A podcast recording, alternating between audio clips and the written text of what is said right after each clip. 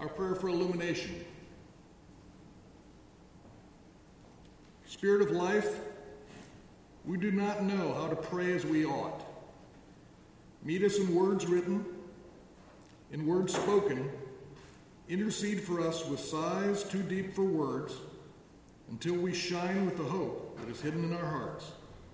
For we pray in the name of Jesus. Amen. Our first reading today is from the book of Genesis, chapter 29, verses 15 through 28. Hear the word of the Lord. Then Laban said to Jacob, Because you are my kinsman, should you therefore serve me for nothing? Tell me, what shall your wages be? Now Laban had two daughters. The name of the elder was Leah, and the name of the younger was Rachel. Leah's eyes were weak, but Rachel was graceful and beautiful. Jacob loved Rachel, so he said, I will serve you seven years for your younger daughter Rachel. Laban said, It is better that I give her to you than that I should give her to any other man. Stay with me. So Jacob served seven years for Rachel, and they seemed to him but a few days because of his love for her. Then Jacob said to Laban, Give me my wife, that I may go in to her, for my name is my time is completed. So Laban gathered together all the people of the place and made a feast. But in the evening he took his daughter Leah and brought her to Jacob, and he went in to her. Laban gave her his, his maid Zilpah to his daughter Leah to be her maid. When morning came, it was Leah. And Jacob said to Laban, What is this you've done to me? Did I not serve with you for Rachel? Why then have you deceived me? Laban said, This is not done in our country, giving the younger before the firstborn. Complete the week of this one, and we will give you the other also in return for serving me another seven years. Jacob did so and completed her week. Then Laban gave him his daughter Rachel as a wife. Holy wisdom, holy word, thanks be to God.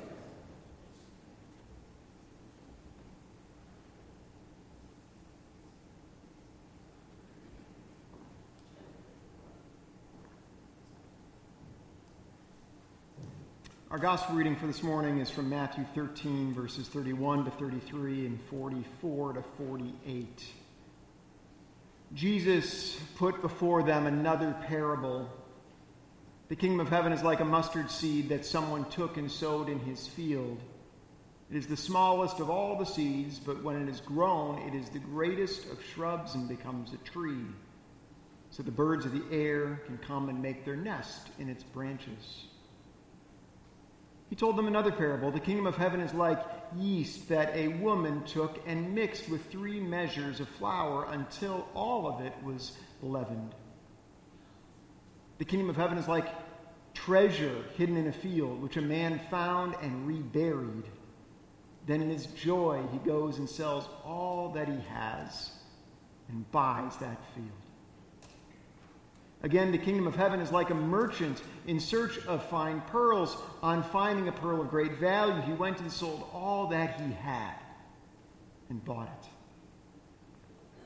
Again, the kingdom of heaven is like a net that was thrown into the sea and caught fish of every kind. When it was full, they drew it ashore, sat down, and put the good into baskets, but threw out the bad. The gospel of the Lord. Praise to you, O Christ. Let's pray. Scandalous God, sowing weeds among the crop, raising bread with impure yeast, offering treasure beyond price, casting a net that catches both good and bad. Throw down our mean idols of purity and possession and let the Son of Man show us your inclusive, provocative, wide branching love. Through Jesus Christ, we pray, the stumbling block. Amen. Chinua Achebe, the great Nigerian author who wrote the novel Things Fall Apart, said, Until the lions have their own historians, the history of the hunt will always glorify the hunter. As someone who lived under colonial rule, Achebe knew that the powerful cannot be trusted to tell the truth about themselves. They just can't. and this is perhaps the great lesson of our time that we must be willing to re examine what we've been taught from new perspectives, particularly from that of the conquered. While it can be painful to hear the history of the hunt from the lion's perspective, there is great blessing in it as well. From a Nazi prison cell, Dietrich Bonhoeffer wrote, it remains an experience of incomparable value that we have for once learned to see the great events of world history from below. From the perspective of the outcast, the suspects, the maltreated, the powerless, the oppressed and reviled, in short, from the perspective of suffering. See, for Bonhoeffer to see history from the perspective of suffering is to see with the eyes of Christ. For Christ is one with all who suffer. As we return to the story of Jacob and his complicated, incestuous, polygamous marriage, it's clear to me now who the hunters and who the hunted are in this story. The hunters are Jacob and Laban. And Rachel is the hunted. How would she tell this story? In case you didn't really know that marriage was a property transaction in the ancient world, this story makes it as clear as can be, yes?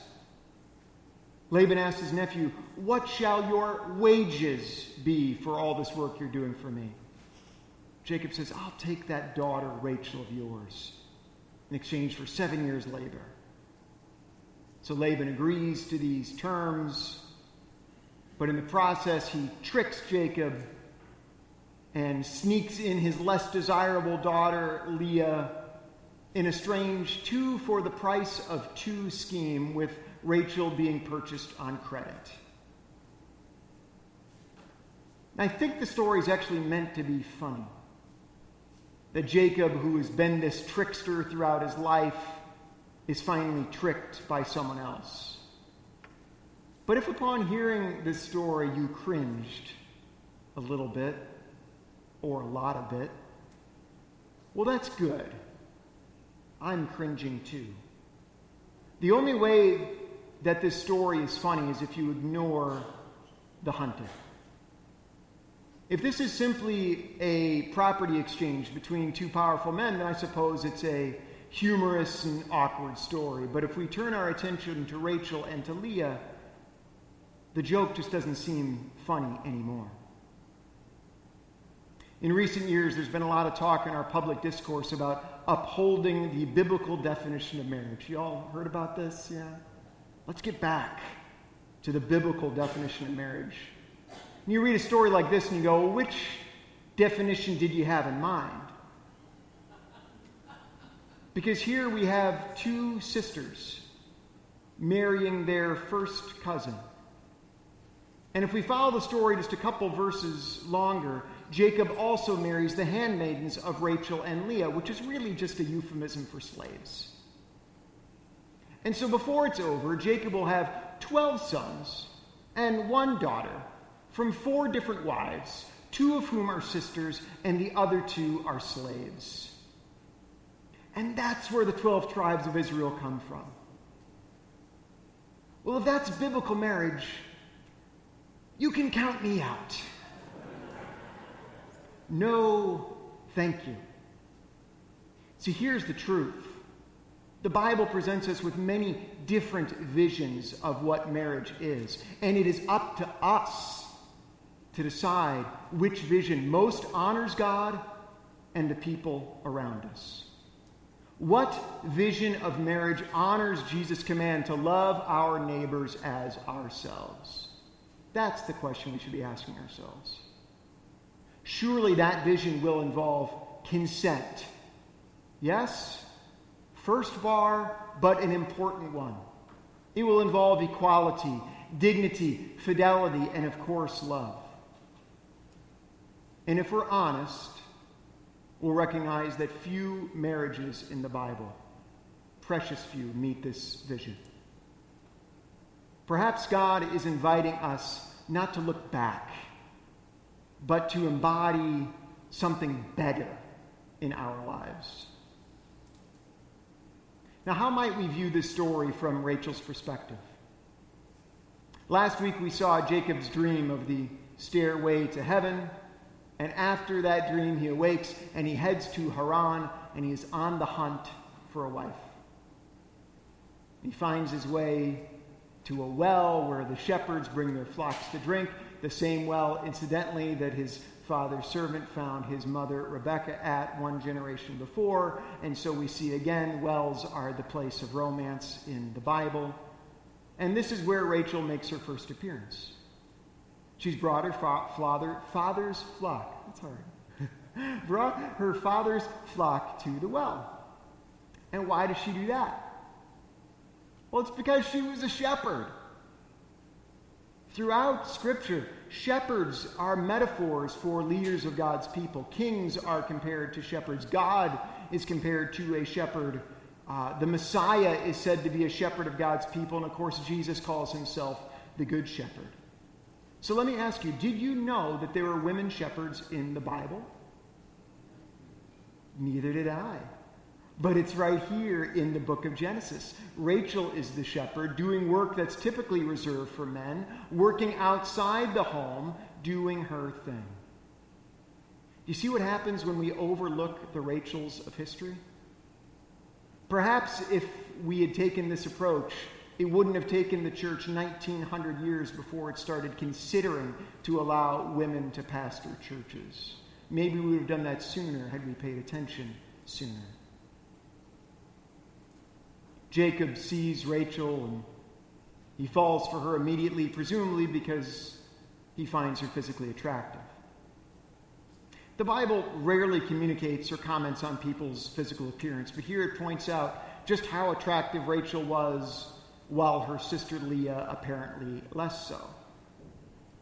And so we see that the value of women, both then and now, is often based solely on their physical appearance. Now, did, did Rachel want to be with Jacob? We aren't told. And that speaks volumes. Jacob's mother Rebekah gave her consent to marry Isaac back in Genesis 24, but we never hear if either Rachel or Leah consent to this polygamous, incestuous plot of their fathers. Did they have any choice in the matter whatsoever? We don't know we don't know. And that is not good enough. See, women's consent was not a great concern in the ancient world, and it is still undervalued in our time. Marital rape was not outlawed in our country until 1993. How is that possible? See, we like to think of ourselves as so much more advanced in the ancient world, but how far are we from 1993? History from below demonstrates that women's consent has simply not been a priority. And sadly, it is under assault in our time in new ways as well. We must do better. Bonhoeffer says that is an experience of incomparable value to witness world history from below. And he is right. But it also hurts. It hurts because it reveals whose voices matter and whose do not. When your voice and your will and your consent are secondary to the men in your life, how human are you? When you are traded like property so your dad can extract labor from his nephew, what does that say about how your dad values you, much less your husband? Dorothy Sayers wrote an essay in 1947 entitled Are Women Human? We dare not answer that question too quickly because it doesn't matter what we say. What matters is what we do. Do we, as a church, as a community, as a society, treat women as full human beings, deserving of respect and autonomy over their bodies, their well being, their future? Do we treat women as humans?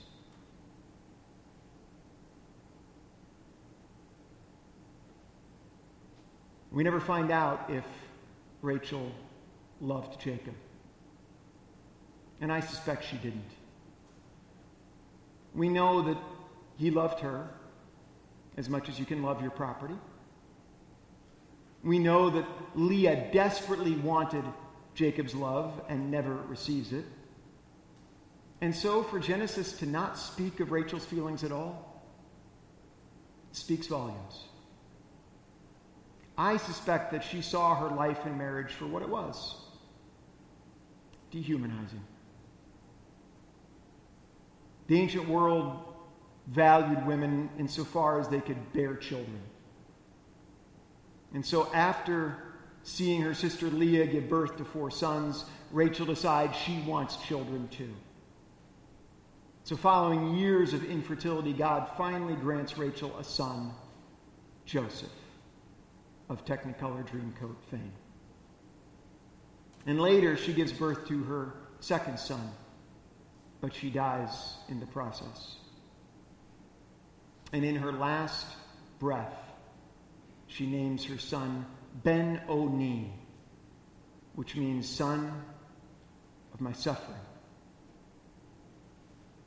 It is a sad and tragic name, but it is also true for Rachel knew much suffering. Now, Jacob ignores Rachel's dying wish and renames his son something happier Benjamin, son of my strength.